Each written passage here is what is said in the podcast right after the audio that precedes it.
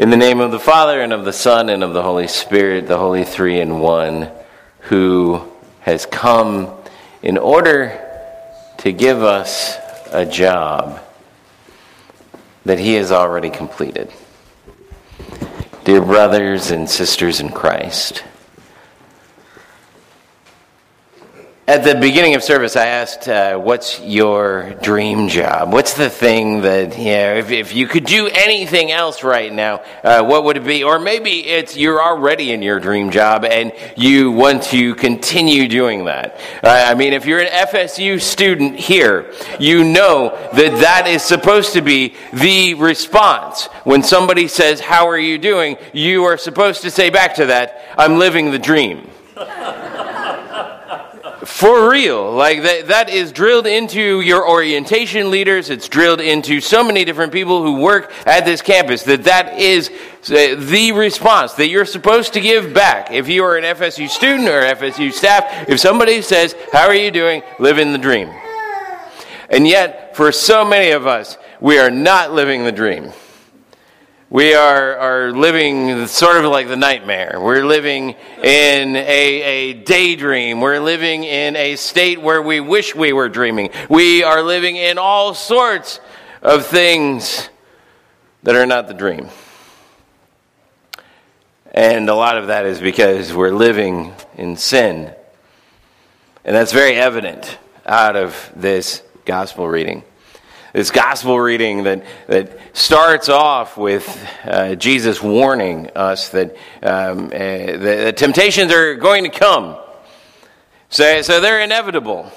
But woe to you if you're the person through which somebody is tempted. So, not even do you have the bad news that you are going to be tempted, but you also have the bad news that you are sometimes going to be the person who is bringing the temptation to the table. Fantastic. And so, to this, Jesus says, in a sort of creepily specific way, it would be better for that person to have a millstone put around their neck and to be drowned at the bottom of the sea. It's like yeah, that's not just an image that uh, you know comes up out of nowhere. Jesus has done some thinking about this. Like, uh, what would it be better than? Uh, it would be better than, and he comes up with this horrible way of drowning somebody. I mean, this is worse than cement shoes. This is a cement collar. And he's talking to people in apostolic succession, and so maybe that's why we wear collars to remind us that there are millstones out there. But the millstones go to us all, don't they? And really, what Jesus is talking about here is Jesus is talking about a job that we all have. It's, it's our vocation that we have together in this room. If you are a Christian, you have these things as a part of your vocation. These are your jobs. And so Jesus goes a little bit deeper with his disciples and he says, If your brother sins against you seven times in a day and repents, then you have to forgive him. We go, Okay, Jesus, as long as they're really small sins, as long as they're sort of those misdemeanor sins, I think I can maybe do seven. But if they're big, well, if they're big, then what, maybe one equals seven kind of a thing, or, or we figure out the math there. We're, we're much better with the, the other one. If, if your brother starts to sin, then you rebuke him yeah, sometimes we're, we're kind of better with that. Sometimes we're like, well, I don't want to do that either because that would mean that they would get angry with me, and oh, no. But here, uh, Jesus is uh, when Jesus says this, the disciples' response is classic. The disciples go, Jesus, we don't have enough to do that. Uh, you need to increase our faith. And, and, I love the way that, that Luke puts it. It's almost like they're a chorus line. You know, you wish that there were a tune going along with increase our faith. It's like they all respond at the same time. They're snapping, doing a little dance, saying, increase our faith, increase our faith. Because this just seems to them to be so difficult to forgive.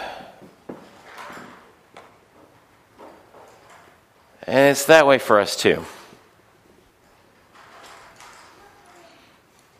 It's hard for us to forgive. It's hard to not keep a grudge. It's hard to not see that person who wronged us, maybe even years ago, and not have a little bit of animosity creep up not withdraw a little bit of the grace that we would want to receive ourselves in that case. And so we can get why the disciples are saying, increase our faith. To which Jesus' response is a kind of a funny response. He, he says, uh, if you had faith like a mustard seed. Now, we all know mustard seed is really small. Um, uh, if you've been to a church ever and uh, and this text has been preached on, um, you know, you get into the, the how small the mustard seed is. It's about a millimeter to two millimeters, whatever. Um, and then it grows up into the biggest shrub. So it grows up into like a big azalea. And, and, really, the big deal about the mustard seed is not even about how big of a bush it is. It is a big bush. But uh, the bigger deal about the mustard plant is, is that it has a lot of roots. And so it's a lot like an azalea. If you've ever tried to take up an azalea, those things are near impossible to get out because they have this really, really intricate root system. And so when Jesus is saying, you could just talk to the bush and say, Up. And you would be like Harry Potter or Hermione Granger. And it would just float up and you could throw it into the sea. And, what Jesus is saying there really is you, you don't have this kind of faith right now. Because he's, he's saying this isn't about increasing your faith, this is about the kind of faith. If you had a faith that was this small, you could do this stuff, but you don't even have a faith that's this small. Which means that we have to talk about what faith is. That faith is this experience that we have of trusting God. Which brings us to that awful word that I used earlier submission. Oh, we hate that word. We hate that word because we're Americans and because that's a British word. that's what you do with a king, and we don't have a king, and so therefore I'm not going to submit to anything. I'm maybe going to buy into some stuff. I'll do that with my taxes. But submit, if anybody asks me to submit, I'm not doing it. In fact, it, it, it is so outside of the norm that it, it is its own sort of sexual fetish out there right now. This whole thing about Fifty Shades of Grey and all of that It's lumped into this category called submission. And the weird thing about submission, both sexually, and I think this happens in all of our sexual relationships, but also in terms of our relationship with God, is that in order to submit, we have to trust. And when we fail to submit, that we fail to trust.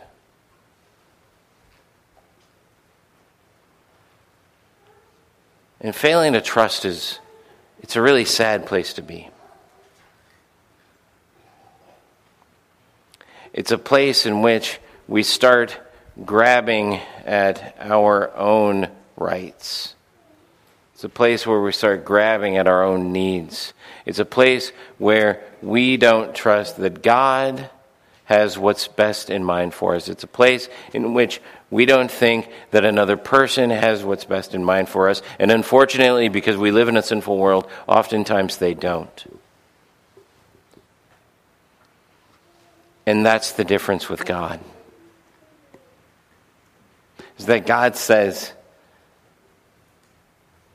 if you submit to me, it will be okay. And that's tough to hear. It's tough to hear that we've got a role in God's kingdom and that that role is the servant who comes in after working all day in the field and is told, hey, um, will you now get dinner? Not even a thank you for doing that, but hey, go get dinner. And by the way, you're kind of dirty, so freshen up. And then Jesus says that no master during that time would have done something where it said, hey, good job. And, and we don't feel very affirmed by that. Because we want good job. We want the participation trophy of Christianity. We want the but but God, I I showed up to church. And God said, "Yeah, why did you do that?" Well, because I, I wanted to show you how good I was. You showed up to church for the wrong reason then.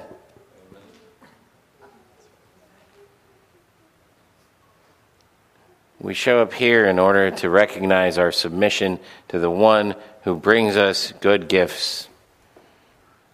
The one who says, Here, I've got forgiveness for you. Here, I, have got my word for you. I've got wisdom for you. I have all of this great stuff that God has for you. I've got it right here.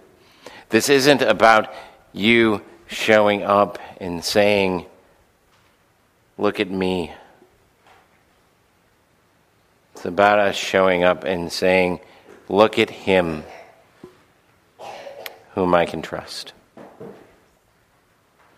And when we embrace that trust, when we embrace that faith, when we embrace all of those things, we can be like Paul, who's writing to Timothy and writing from a prison cell where he's just about to get executed. And he's writing him saying, Guard the good deposit in you, which, by the way, that deposit is the thing that's getting me killed. And not complain about it.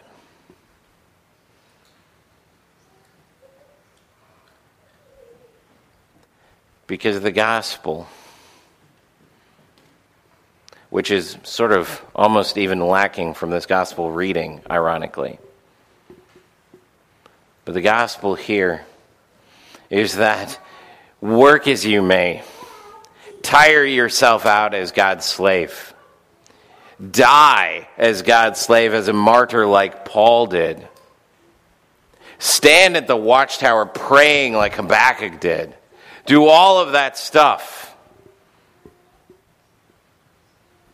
And it doesn't matter as much as Christ's submission to the Father that he encountered on that cross for all of us.